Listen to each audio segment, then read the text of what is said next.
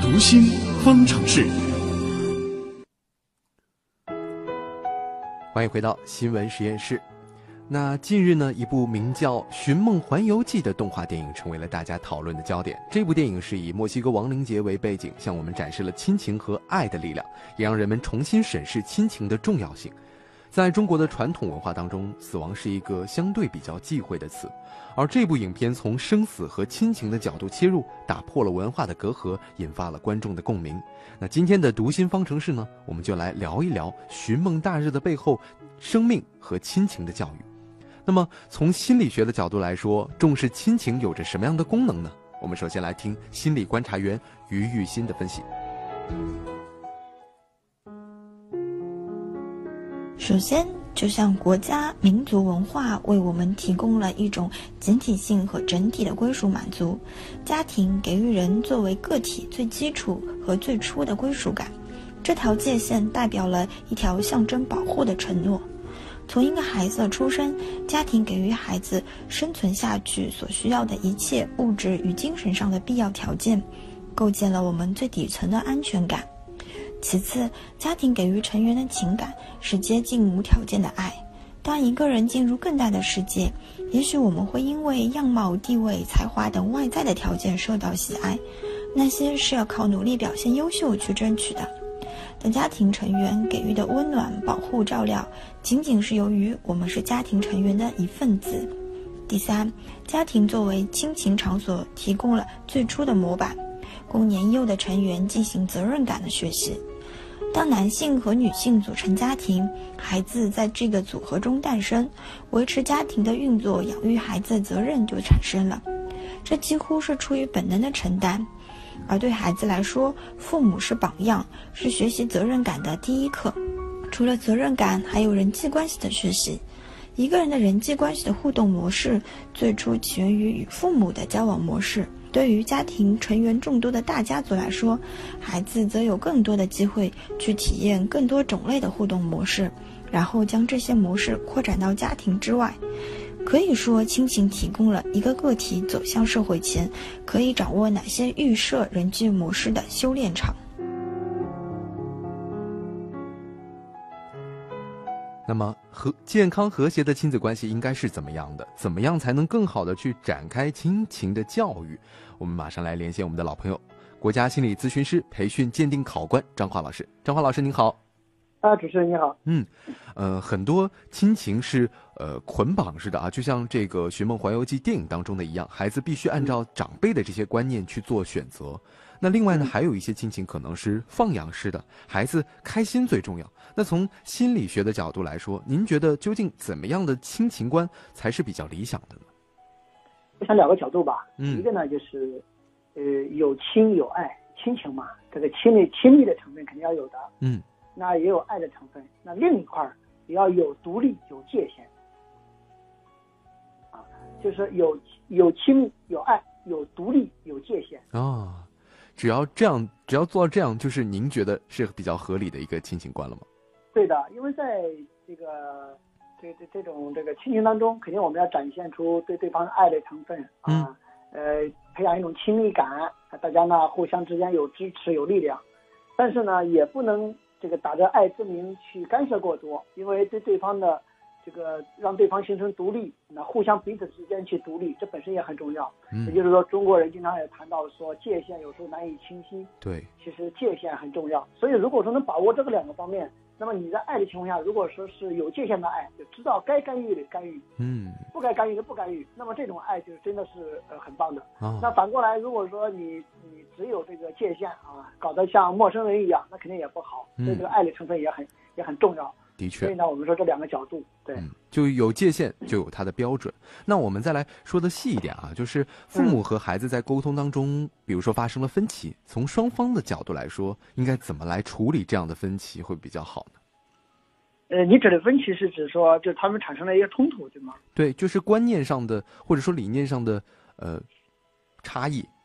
嗯，其实我们可以换句话说，就是说，之所以他们产生差异，那如果站在父母的角度来说，他一定不会说想去害孩子，嗯那他肯定是也是像我们前面所说的爱的，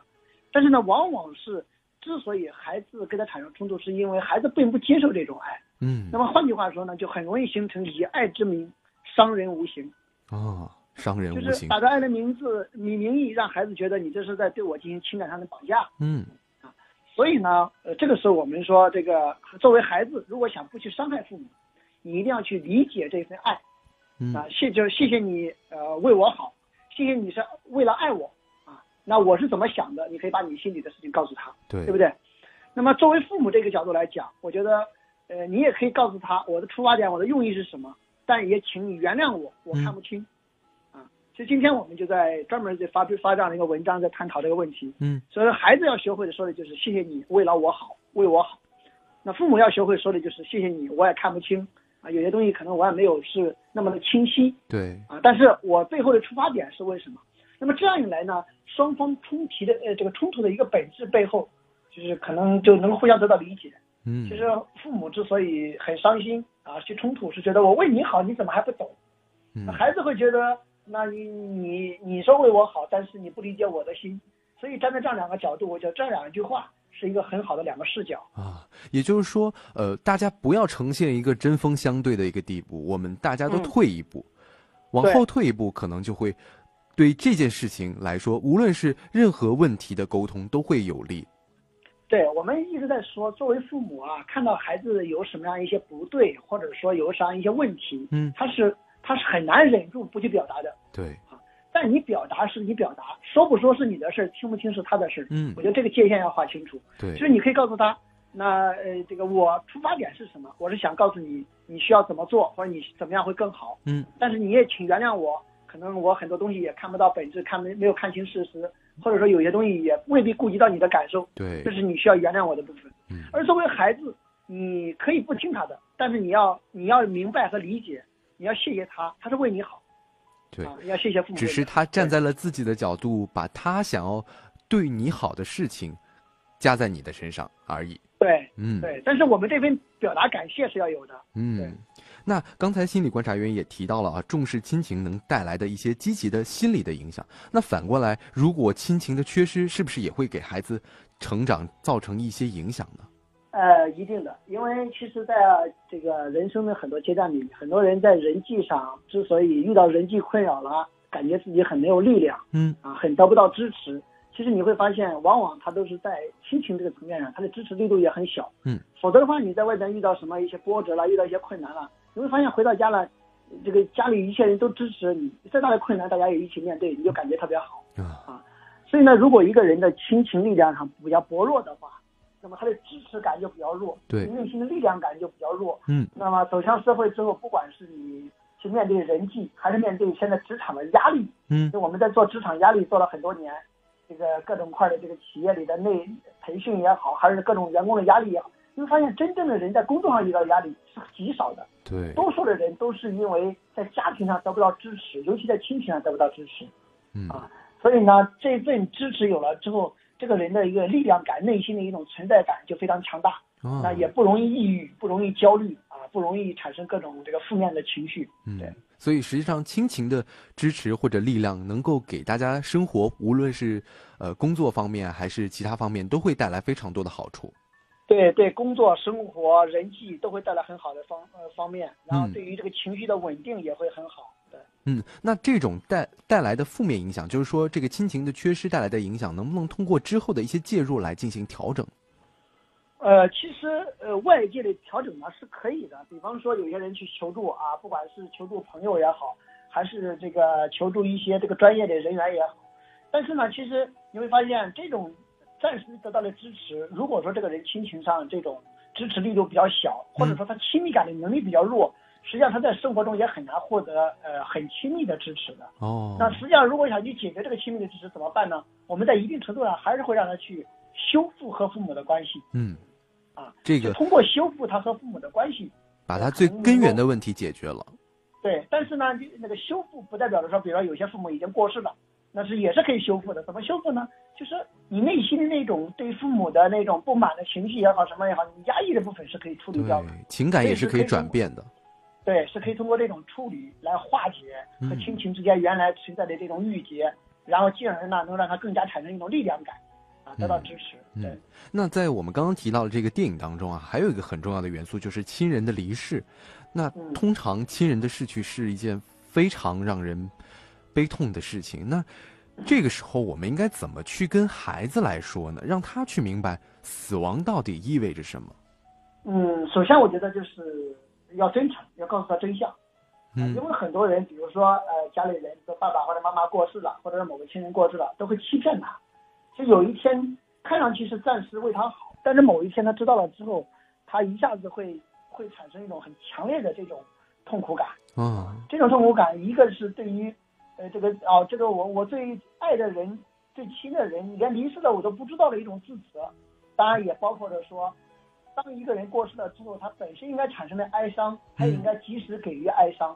如果这个他该哀伤的时候及时给予了哀伤，就比方说一个人亲人过世了，他该哭该痛苦的时候他哭了，他很痛快的哭了。那事后呢，虽然他也会悲伤一段时间，但他很容易从这个伤心当中就走出来了。但如果说当时没有去做这个处理，那么这种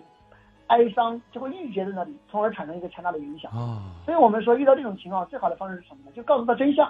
呃，告诉他一个事实。什么事实呢？就是他真的已经离去了，真的已经过世了。这首先你要接受的一个事实，但是同时我也告诉你，我理解你，我知道你现在肯定很伤心，很难过。那如果你真的很伤心、很难过，你也允许自己哭出来，嗯或者说难过出来。那这个时候呢，慢慢慢慢的到了第三步，等他有一段时间消化之后，我们说了，那我们来看一看，当从有这个亲人存在到没有这个亲人存在这样一个过渡之后，我们怎么样去适应一种新的生活？那这样一来，这个人的新的社会生生活模式也就重新建立了，那就就比较恢复正常了。啊，张浩老师刚刚的话让我想到了之前看过的一句话，叫做“就是让你的痛苦完整”，就是把所有的情绪都宣泄出来，可能还更有好处。不要去逃避对，也不要去制造一些虚假的幻象，让大家以为这件事情不存在，反而是更对加直接的去面对会更好。